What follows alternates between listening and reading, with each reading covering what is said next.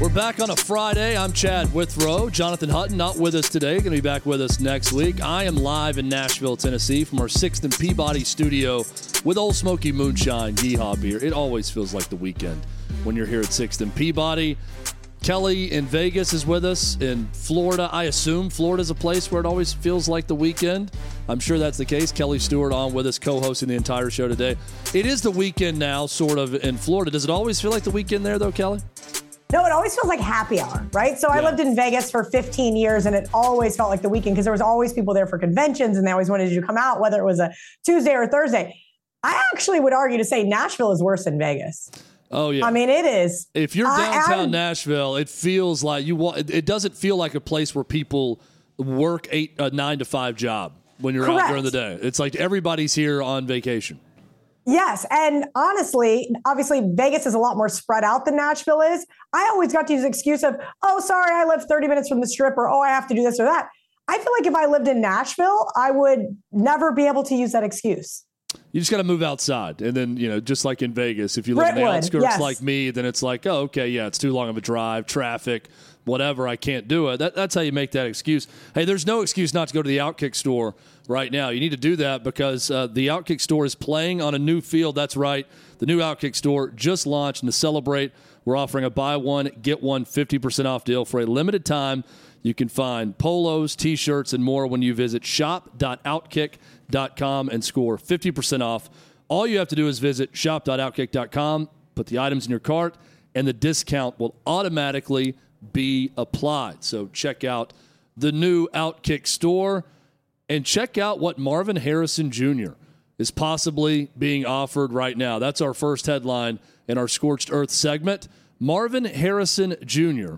This, according to Christian Williams, who is a reporter, Christian Williams, NFL, got a lot of followers uh, with a couple of different shows. He says in a post on X, Marvin Harrison Jr. and TreVeyon Henderson have allegedly been offered NIL deals that rival first round draft pick money to keep them in Ohio State for the 2024 season, per sources. It's unclear if either will accept the deals. For Harrison, that's roughly $25 million next year, plus any endorsement pro NIL income. Um, that is crazy to me. My, my first question, Kelly, was uh, Did the Saudis buy Ohio State also? I they mean, might maybe have. They've, maybe they've elected, a, they've decided what program they're a fan of, and they've decided to put all their money into Ohio State Buckeye NIL because that is an absurd amount of money for one player for one year. I mean, it is, but look what Arch Manning got from Texas, and then they didn't even play him. I think that sometimes these schools with so much money just want to buy a national championship, so they're going to go after it. I have no doubt that there's some Buckeye donors out there that are willing to slap down $25 million. Isn't it a tax write off anyway?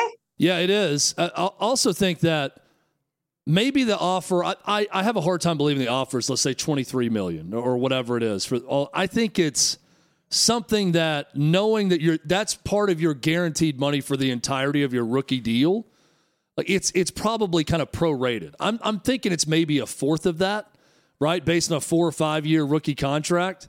And then that say, okay, now you're getting that piece of it you would be getting. And then a year from now, you're still going to get that because you're still going to be a top five pick. So you're going to get exactly. all that plus what you're going to make this year.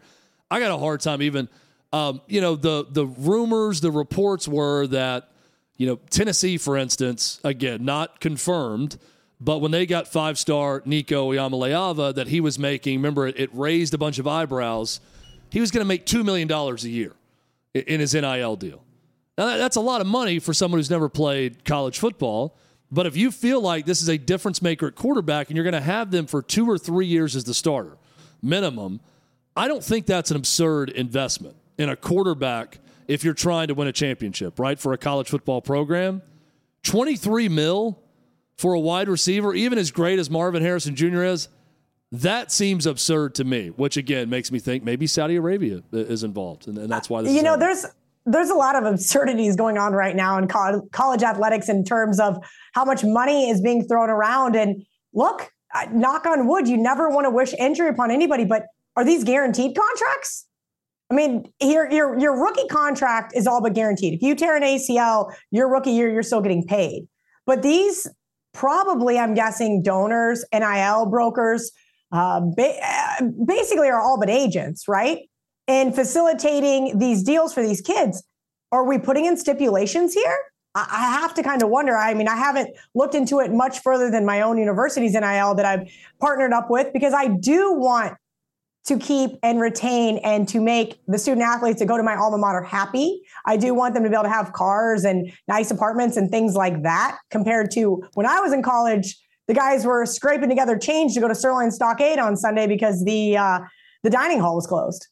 I think it's you know it's a great point, and there's kind of two different levels of it. The roster retention, you know, a player goes to K State or wherever, and they've already proven themselves. They've had a good year or two there, and they want more money to stay. Okay, you've proven yourself. You've proven your worth. It feels like you're somewhat loyal to this this place.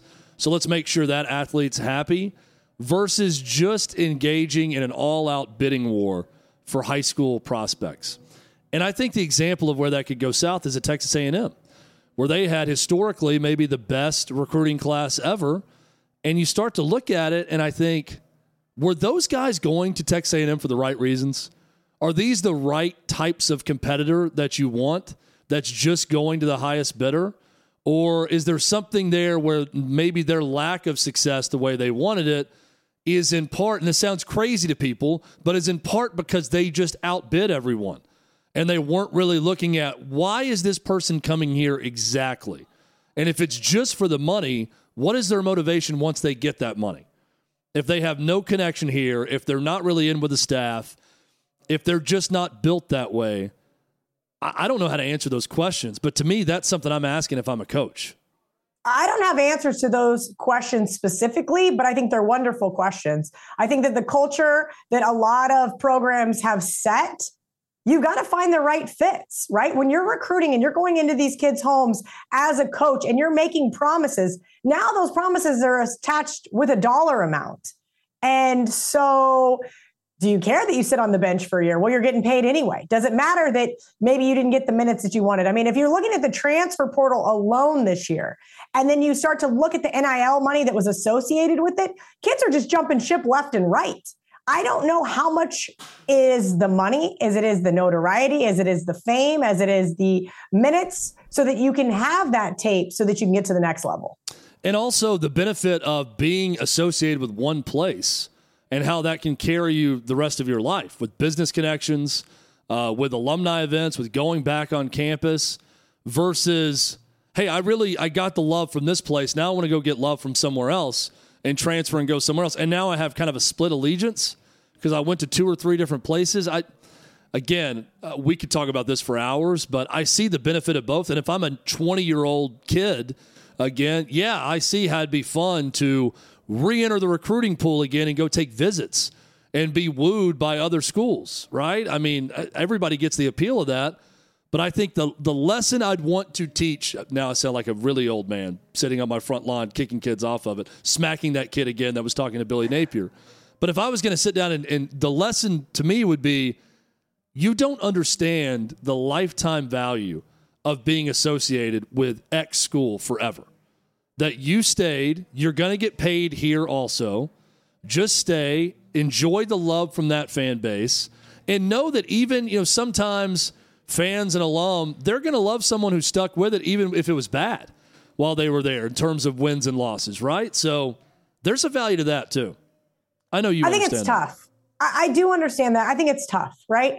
We're talking about 18, 19, 20 year old kids, some which come from money, some which don't. Um, and we're talking life changing money here, Chad, right? Like you can buy your mom a house. You can put your brother through school who maybe isn't an athlete or didn't get good enough grades. You maybe already have a child. There are a lot of extenuating circumstances. I remember when I was in college, a guy left early, ended up being a second round draft pick to the Denver Broncos, and he just got slaughtered for it. And he finally said to me, he's like, Kelly, he's like, I got to take care of my mom. She has MS. She had all these other problems. She couldn't work. So to get that, you know, million dollar signing bonus plus a couple million dollars a year was truly life changing money. And even if some of these kids are getting $250,000 a year. I, am telling you, when I went to college, which was about 15, 20 years ago, that shows my age, the guys all drove crappy cars unless mom and dad had money. They all ate at the dining halls. They didn't have extra money to go do things. They all either lived on campus or used their stipend to get a crappy apartment. I'm happy these guys are getting paid. I really hope, though, that there is some education behind some of it, uh, as we've seen with NFL players, NBA players, uh, NHL, whatever professional athletes. Sometimes that money runs out and it runs out quick. Yeah, it does. And uh, we've really seen it with quarterbacks. And this is one, Dave Clawson at Wake Forest said this when Sam Hartman left for Notre Dame. Basically, I can't blame the kid. We don't have that much NIL money here. And if he's going to have an opportunity, he's already done a great job for us for four years. He's got a chance to go somewhere else and excel and make the money that he knew he was going to make for that one year. It's tough to blame him. Cam Ward is going to be the next one. If Cam Ward ends up at Ohio State for $2.4 million for the year from Washington State, uh, who can blame him for that upward move, right? I, I, I understand all that. I'm talking, I think, more about maybe not the quarterback specific, but the player that's been somewhere that is competing and maybe not for a championship, but competing and winning, and that there is value of taking a check from that school to stay. And I think that's I that's the balance, right? Is getting the coach and the, the NIL collectives, everyone else on the same page of here's who we want to keep. Let's make sure they're happy within reason. And then those players understanding the value in staying and not just the value in leaving. Exactly. But first, you have to explain that to the head coaches because guess what they do? They all jump ship for a bigger paycheck as well. The only loyalty in college sports are with the fans, are with people like you and me that are loyal to a certain university because we went there or loyal to a certain place because we grew up there. And everyone that watches, listens to this right now knows exactly what I'm talking about. There's no transfer portal for fans. Those fans are with it through good and bad. They're miserable when their team's terrible. they're excited when their team's great. And they're not going anywhere. But you're right. Coaches, players, zero loyalty right now. And that's kind of what the money does at times. The money also appealed to Mike Elko, speaking of coaches who left leaves Duke, goes back to A&M, where he was a defensive coordinator before to be the head coach. So Duke hires Manny Diaz, defensive coordinator from Penn State. Um, I don't know what to think about this move, whether I'm, you know, like it, hate it. All I know, Kelly, is that people in coaching really like Manny Diaz. Anyone I follow who's a coach says nothing but nice things about him and they all seem thrilled that he's getting another opportunity to be a head coach after his stint in Miami. Uh, this is where my allegiances towards my bets come into play. Yep. Manny Diaz has had some very questionable uh, play calls. He has had some really uh, bonehead mistakes being made. So when he got the offensive coordinator position, I thought he fit right in him and James Franklin could be buds together. Uh, I'm happy for Manny. I've also heard that Manny is a wonderful guy. Let's let's see if he can equate that to success. Now, here's the problem: not everybody's meant to be a head coach. We say it all the time in the NFL, but we don't say it enough in college football. Sometimes guys are better clock management guys. Sometimes guys are better players coaches. Sometimes guys belong in the coordinator positions. Going to give Manny a second shot here, uh, but I hate to see it for Duke. You never want to see a coach jump ship that quickly, especially the leaps and bounds we've seen from Duke over the past two years. Yeah, no, no doubt. Um, Duke's going to be interesting, though. I, I, don't know. Mike Elko did a terrific job. How stable is it? Riley Leonard's in the portal. He's Correct. leaving, obviously, a star for, for Duke.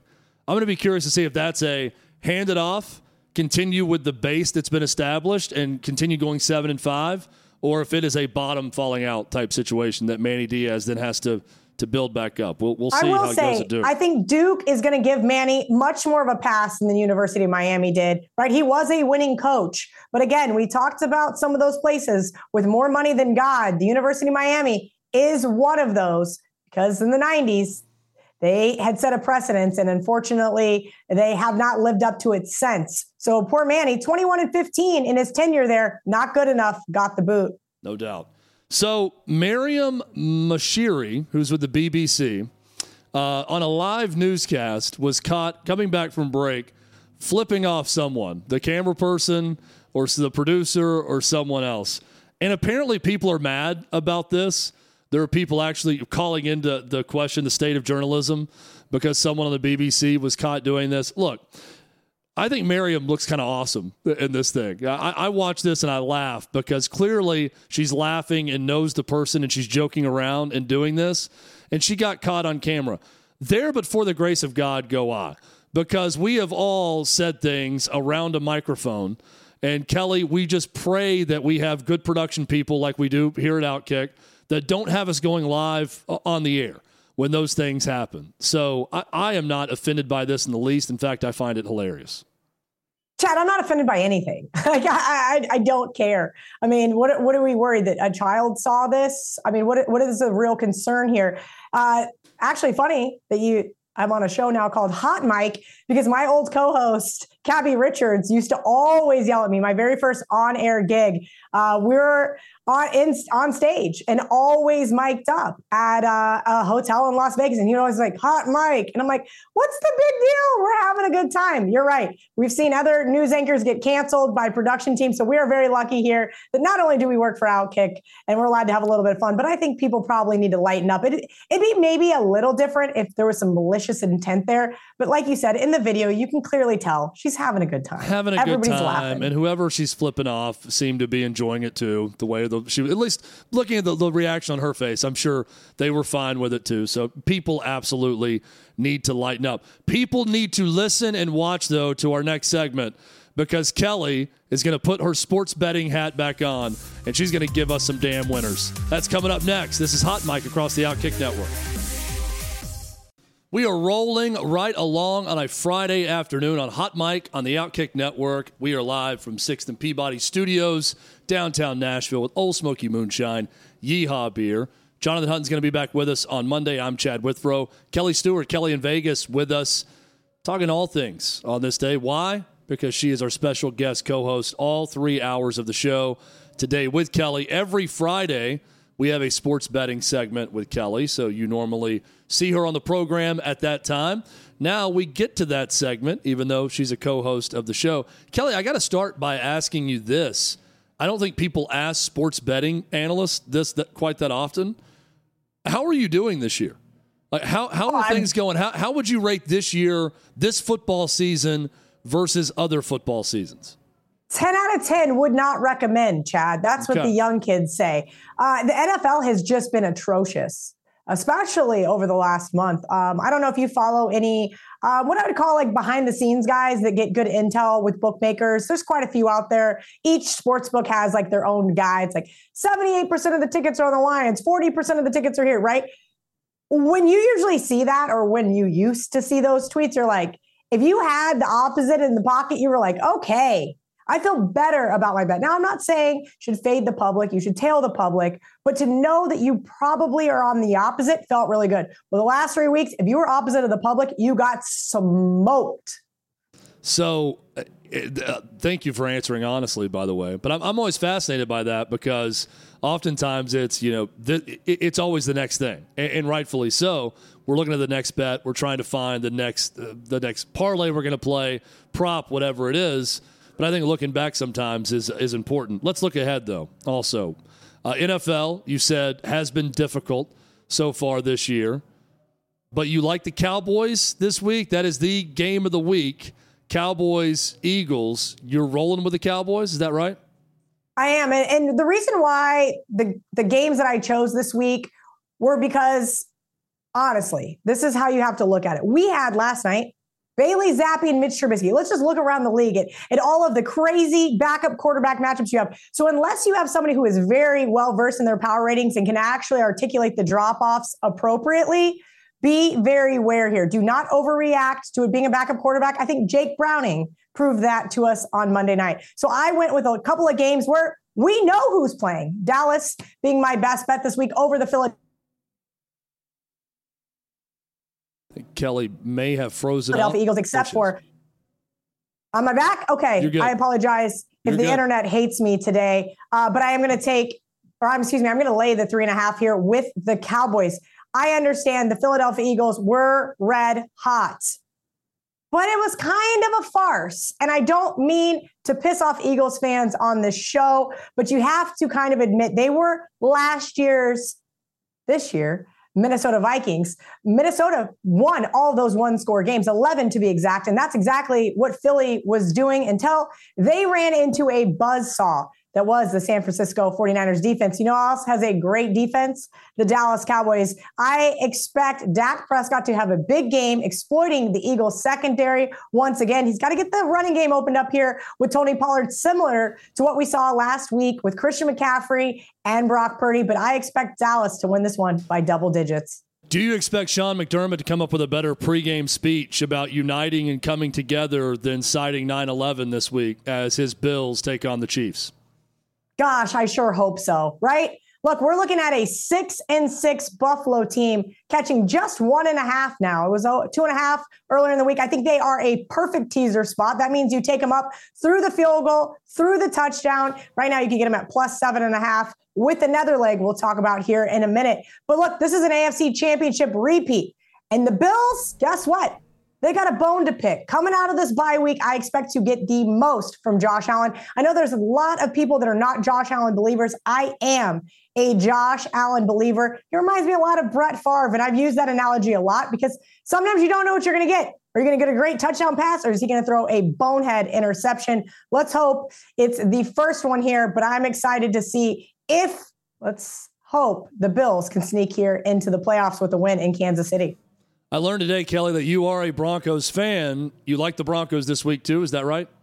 I bet against the Broncos last week. I am not afraid to bet against this team. And let me tell you, I should not have had to sweat that that much. Last second play, Russell Wilson throws his third interception of the game. Houston covers. Boy, was that one nerve wracking. I like this Broncos team and how we've seen them progress. And that is most definitely on the defensive side of the ball. This team has finally figured it out. It only took Miami hanging 70 on them. I also do not expect the Chargers defense to be plus three in the takeaway margins like we saw last week from Denver. Divisional road dogs all season long have been cashing at an incredible clip, Chad. I'm taking the two and a half here with the Denver Broncos. I also think they are an excellent teaser spot. Cowboys, Bills, Broncos so far, unless you're going to bet on FCS uh, playoff games. Not a lot of college football this weekend, but you do have Army Navy. Um, I don't know that you're playing anything yet on this, Kelly, but do you have one direction you're leaning in America's game? Very, very, very slight lean to Navy here. Look, I do expect this defense to be the difference maker. They are number one in the country with 14 fumble recoveries. Does that mean that Army's going to fumble? We don't know. But I do like taking the better defense plus the points. We see this game be a knockout, drag out, fist fight every single year. Would it shock you whatsoever, Chad, for it to be a 21 20 final? And oh, by the way, that does put it over the total. No doubt at all. Would not surprise me for sure. And I look forward to watching this game every year, at least parts of it. Uh, you can catch the fade with Clay and Kelly, Clay Travis, Kelly Stewart outkick.com, wherever you get podcasts also. How much fun are you having with that show every week, Kelly? Oh, I have an absolute blast with uh, Clay. I think a lot of people don't know how long Clay and I have really known each other. And that's what makes the show so fun. There's a lot of uh, banter, if you will. There's a lot of gloating by Clay. And then uh, there's a lot of uh, interesting topics, and one that you're going to bring up on the show later on. I saw it on the rundown about can Clay land an airplane, and I we kind of got into that a little bit this week. Yeah, we're going to have some fun with that too. I, I read this study, and it's uh, hilarious when you see the different responses between males and females about whether or not Absolutely. just a, a, a layman, a lay person, could just land an airplane with no pilot experience or training whatsoever. Um, how is Clay as a gambler this year? I feel like his blood bank guarantees have done pretty well. They have. And Clay, you know, gives out his outkick six pack. Sometimes it's too many games for me. He likes to play a lot of totals. That's something that I didn't realize. And I don't think that there's a massive handicap that goes into him. Clay watches a ton of football. And he's one of those guys that if a team passes the eye test for him, he's going to go right back to the well with that team or with that total, right? With those Iowa unders. You and Hutton asked me about every single week. Clay was on him. I was too stubborn. I said, I've already missed the boat. And it cost me some money. Yeah, I um I'm a fan of the show, so I, I've, I've noticed he has been doing better than usual, uh, but wanted to get your expert analysis on that. As a sports betting analyst, I've always wanted to ask you this also Do you miss living in Vegas? Do you feel detached when you're not there? Or because of online sports gambling now being legalized so many other places, you feel like you could be a lot of different spots and be the same? I'm going to try to not make this a completely long-winded answer, but I mentioned no, how please, long I've known Clay. It's a three-hour show, Kelly, as you said. We got before. all the time in the please, world. yeah, talk as, as long as you want. So when I met Clay in 2015 was the first time I was ever on television. It was a wonderful time. We were at this casino in Las Vegas. Myself, him, Todd Fuhrman, and Andy Roddick. There we are for March Madness. Uh, at the time, being one of the only women in the space that could talk gambling. So then Fox said, "Hey, why don't you come to our LA studios?" I said, "Okay." And they said, "Hey, would you, is there any way that like we could get you out here?" And I'm going, "You guys, I'm not moving to LA." This was 2015. Nevada at the time was the only legalized state. And I said, "You you would be too far out and too far away from everything that I need, right?" And now here we are, 8 years later, and I have no desire to be in Las Vegas. Las Vegas is so small on the Richter scale in terms of sports gambling anymore. It just doesn't matter. And that's not to fault Las Vegas. But I knew uh, during COVID, when we were looking at houses, that Florida was going to get legalized gambling. And while they took it away for a little while, they did finally get it back. And I said, Hey, I think I want to move. I think I want to live somewhere else where it's not always casinos, where my only hobby isn't going out to eat and playing golf. Like I have other things that I'd like to do uh, with my life. Also, the advent of the internet, Chad. Now yeah. anything is at your fingertips. Now I just call people instead of showing up to the casino. I think that there is a, a whole world that has shifted. Now, if you're talking 70s, 80s, 90s, even 2000s, even 2010s, you had to be in Vegas. You had to have boots on the ground. If you wanted to get down any sort of money, you had to be there. You weren't even allowed. When I moved to Las Vegas, you weren't even allowed to have your cell phone in the sports book with you. It, the, the, the, times have just changed. And now they encourage it because they want you gambling on it. They don't even want you going up to the window anymore because then they have to pay somebody to take your bet. So we're going to have Tim Barker on in the next segment, who's a professional gambler, and one of the most successful in the world. He is based in Nashville. Uh, he, he lives here. He's going to join us. We're talking about uh, some some fun topics there. So I am also curious about this, Kelly. If you are an actor, you have to live in either L.A. or New York, right, or London. Let's say you're going to be in one of the scenes there. There's not a lot of activity where you're going to be uh, a noted celebrity or get a ton of work unless you're in one of those cities. What is the second city for sports gambling if Vegas is number one? And does that exist? an area, a place, anywhere else? Or is it just simply someone like you who lived in Vegas for years, you kind of get scattered to the wind, you can go anywhere, and it doesn't matter. There is no second city. I will say this when New Jersey came on board, which was the second state after PASPA was repealed, I knew a lot of people that moved from New York to New Jersey so that they didn't have to cross the bridge and make gas station bets every single day.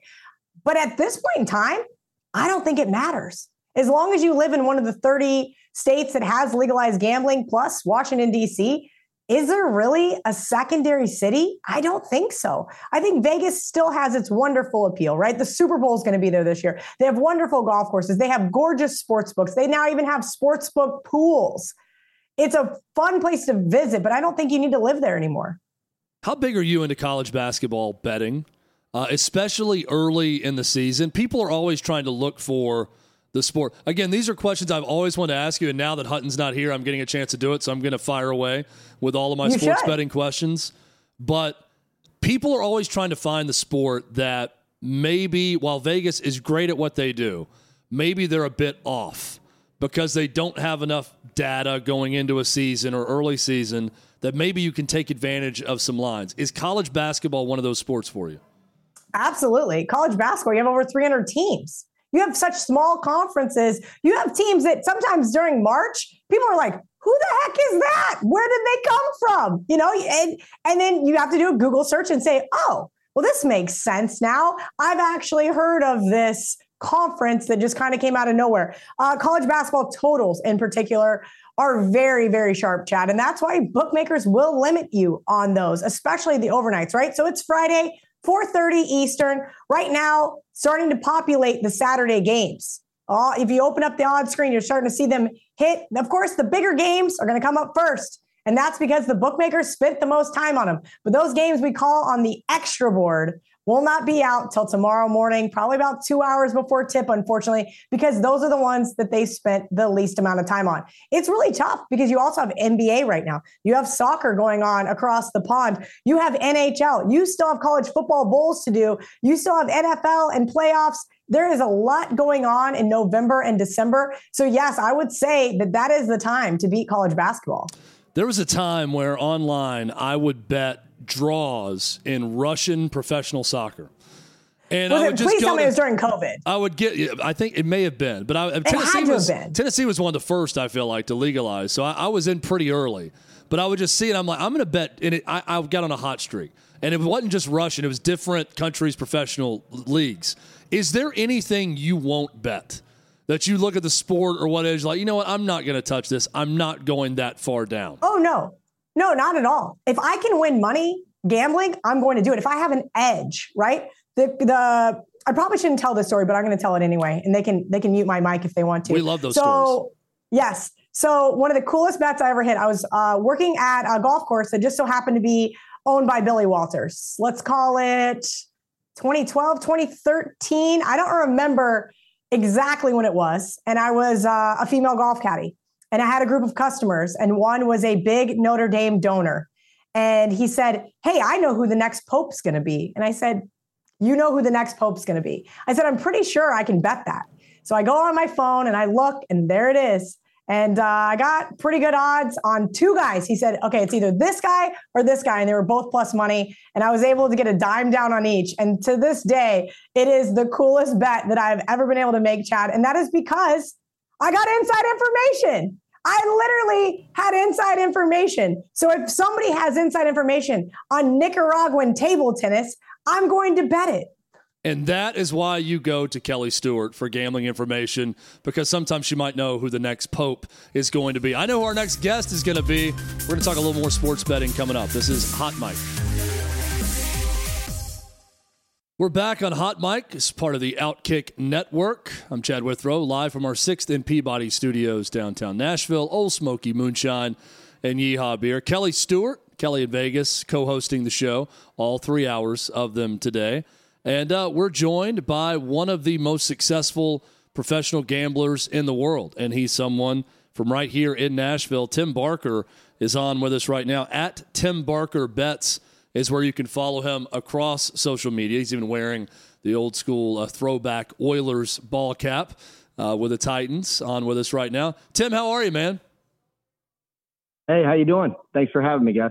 Absolutely. So Kelly, I'm going to let you kind of kick this off, but it, or at least describe uh, the video you made for Outkick in response to I I think it was a CNBC analyst who came on and claimed that men were too busy betting on sports and betting on parlays and are no longer interested in sex and that's somehow going to change the housing market because no one's having kids anymore is that what you were responding to so actually, I don't think it responds to anybody in our age group. I think that she was responding to those under the age of 30. And we've known that this is going to be a problem. And I think they're trying to use sports gambling as a scapegoat. I think there's a, a lot of reasons why not only do these kids, if you will, have low testosterone, uh, but they also play too many video games. They also probably smoke too much pot. There's a lot going on to it. But Tim, I wanted to ask your question this is kind of, like I said, a targeted thought process from this woman that somehow sports gambling is to blame for guys not having a sex drive. Yeah, I, I can tell you, um, I think they are definitely targeting the degenerate group of guys that possibly in their mid to late 20s that probably don't even have the income to be doing some of the things that they're doing. And unfortunately, that gets overlapped into kind of the stereotype that you know every guy that gambles becomes a degenerate, gets down on himself, uh, loses his self-esteem, you know, has income issues, different things, and then ends up, you know, having other issues attached to that, like low sex drive or other issues in their life that that are a result and consequence of that. So I think that's probably where they're going with that. Um, I think, you know, to be fair, you have to do everything in moderation and you have to set aside and, and be smart with the money that you have, just like you would with any other outlet that you have. To me, it's no different than back in the mid to late 2000s when they came out with Scottrade, E Trade, and it was the big the big thing, the day trade, right? And I think that is to me with all these states now adopting all the abilities to have the apps live every day, and all of these males or females, for that matter, uh, on the apps gambling every day. It, it, to me, it's it's the same process. Yeah. Yeah. Sorry, Chad. Go ahead. Yeah. No, I was going to say. I mean, broke people hook up also. Uh, so I don't know if it's just a, a, money issue or is it some sort of substitution? Like, does does winning in gambling or, or gambling itself uh, feel that way for, for young people? I'm look, I, I can't associate or identify with people way younger than me a lot of times. I'm just having a hard time following the the thought bubble with this analyst and what she's trying to say. Yeah, I can tell you it's never affected anything on my side uh, that realm. Uh, I won't get too personal with it, but I'll just say uh, we're all good there. And, um, you know, I think win or lose, if anything, I think maybe a, a part of it could go toward the attention or, um, you know, maybe you're spending so much time dedicated to an all day Saturday of watching games or all day Sunday you know, during college and NFL season, yes, there's a lot of time spent to that. But I can also tell you many stories of where you, you know, incorporate social events and incorporate other things for the gambling aspect that I think bring people together and, and you know, allow for great events and, and social environments that kind of predicate more toward that versus away from it. So I don't, I can't, I can't really say either way for everyone, but for my own personal experience, that's, that's what I would say. But again, I think because we have that social aspect to our lives, I don't think these young men and maybe even young women of that generation do. I have uh, a lot of friends who have younger siblings who tell me that these kids don't go out to bars. They don't go out to meet people unless it's on here. And that's kind of the other caveat with this whole thing. Now that gambling isn't, we have to go to a casino with cash in hand to place a wager, you just attach your credit card to a gambling app, it does make it easier. But I think it's just another way for them to disconnect even further from society. And I think blaming sports gambling seems like a very easy cop out here because in reality, I agree with Tim. I think it brings people together. I can't tell you how many gambling friends I've made in the the industry over i mean all of my best friends have literally come from gambling i know that sounds like a funny thing to say or media, if you will, and then have turned to gambling. But I do find it being more of a generational problem.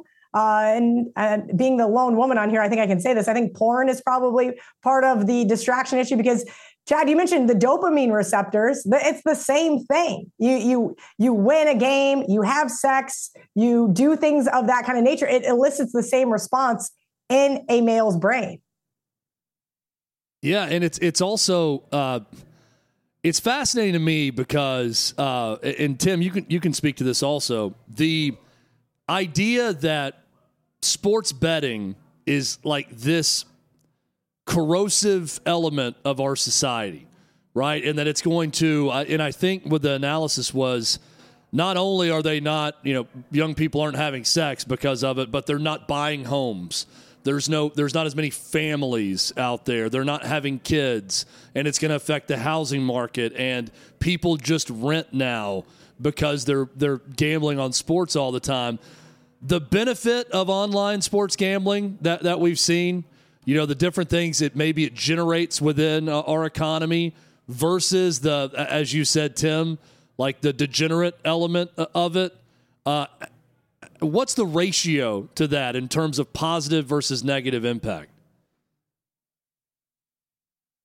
I think it's all probably based around a number of things. First, I would say general in general income. Second, their their intention behind it, and then thirdly, the ability to, like any other potential addictive behavior, turn it on and turn it off. And I think if you're looking at it, you know, if you take that piece by piece, you've got to set aside the funds just as you would anything else, right? If you're addicted to watching movies and you go to the movie theater three times a weekend, that's your entertainment. If gambling's your entertainment and you're just playing 30, $40, 10 team lottery parlays, that's one thing. If you're spending too much money that you don't really have, then it becomes an obsession. It becomes chasing after it. Then you kind of dive into that degenerate, you know, part of part of it that that's not good and never seen as a positive thing uh, at all. And I, and that's where folks, you know, need help and and and all and all the um, facets we can get into that. But the biggest thing I'll say is, regardless of any of that, part of what I teach and, and what I try to to encourage other people is to treat it as a business as you would anything else, like you would the stock market. You know, look at it, study it. Don't just bet a game to bet it. Don't bet the popular game just to bet it, but but do your homework, figure out what it is you want to do, and use it as another income stream. And then if you realize you're just not that good at it, or you don't have the the, the you know knack for it, then find something else, or just use it purely as entertainment value, and and play your lottery parlays. And like Kelly said, you know, watch with your friends bring it, you know, use it to bring people together. And like she said, I, I, mean, a lot of my friends now and things I do events with are built around that. And so I think if anything, as long as it's done in moderation and done for the right reasons, it's a great way to bring people together. Tim, how much work goes into being one of the more successful, one of the most successful sports gamblers uh, on the planet? What's your what's your routine day like? Did we lose so, him? Oh, there he is. Can you see me? I cannot, Good? but uh, we can hear you. So go ahead. Okay, one second. I'm not sure what happened. You can just talk. It's fine too. We can just hear you. and Everybody can look at Kelly while we while we listen to you. Okay, good deal. No, so so the biggest thing is, um, I think you have to to to wake up every day and and look at all the lines, look at all the potential games, look at all the ways that you can benefit from where Vegas missed. For instance, tomorrow there are over 50, 60 college basketball games. There's also NBA games. There's also, um, you know, other, you know, F- FBS stuff going on with the playoffs.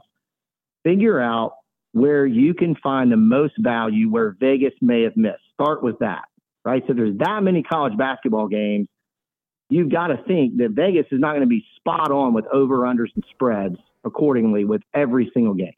To start with that, then look at something like FBS where you might have an in, you might know something about one of these teams. Last year, Incarnate Word, for instance, you know, I'd watched them crazy enough three times during the year between YouTube and highlights and different things. And I knew their quarterback was insane. So I took the over and Incarnate Word, I hit both. A lot of people would have never known that, right? So you have to study it. You have to eat, sleep, and breathe it. And then I think a lot of it now with the in game lines and all of the ability to watch a game, see a trend, know the way a game's going to go. Georgia, Alabama last week, I'll give you an example. A lot of people saw that first drive from Georgia and thought, oh man, Georgia's going to blow them out. I had people in group text, Georgia's going to win by three, three touchdowns. I saw it the other way from the beginning. I took Alabama plus six early in the week. I took them again. And then after Georgia scored, I took a money line plus 480, right? So you sometimes can see a game going one way and you have to stick with your gut and your initial reaction. So the in game capacity has now changed a lot of it, sometimes for the good, sometimes for the bad. Oregon, Washington didn't work out for me because I thought, hey, Oregon comes back, they get up. There's no way they're going to give up this lead. It didn't work out for me.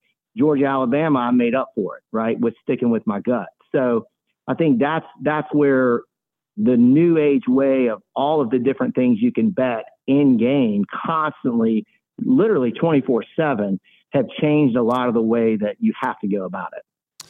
Tim Barker, one of the most successful professional sports bettors in the world. You can follow him at Tim Barker Bets, has been our guest. Uh, we have people asking online, Tim, if you're at a rooms to go right now uh, with that backdrop, which I found very funny with all the couches behind you. Did you buy this with your gambling winnings? This this warehouse you're in right now, this this showroom? this is one of my furniture locations that I own in North Carolina. There you go. So TDF Furniture. Yeah. There we go. Got the plug for it in and everything. I love so it. It just, it just shows you the housing market isn't isn't doomed with gambling. That's right? right. People are still buying furniture, whether they're renting or buying. They, they need that furniture in their apartment or their home. Tim, we appreciate you, man. Thanks for hopping on with us. Thanks, guys. Tim Barker at Tim Barker Bets if you want to follow him there. I, am fascinated by this analysis, and I like the the reel you put out in the video, Kelly. I, I think it boils down to young people live in a virtual world, not not in a real world, and they grew up with it. And I. I, am of a generation, I, you are too, that it's like half of my life has been a part of the online world. I, I didn't have an email address until college, you know, as an example. And then the, the back half has been social media, a lot more things virtually as opposed to reality. And, and kids today aren't living in reality; they're living virtually. Yeah, it's very sad. Um, I am of the the same as as these uh, kids that are not getting married and having children. But I will be on the opposite effect when uh, all of the people that she mentioned either decide to sell or retire, move elsewhere, I will be contributing by buying houses because I think they're a great investment long term and perfect for your retirement portfolio. I don't understand it. Um, I mean, I have a niece that's only 11 years younger than me. And I have tried to have conversations about it and say, hey, what are we doing here? Like, why aren't we taking advantage of these low interest rates? And now here we are with interest rates significantly higher. And now everybody's spooked to buy. In reality, those kids were never going to buy to begin with. I think they have maybe commitment issues. I mean, hell, we can't even get them to watch a 90 second Instagram reel all the way through. Former Navy quarterback Keenan Reynolds will join us from Boston as we get ready for America's game. That's next. This is Hot Mic across the Outkick Network.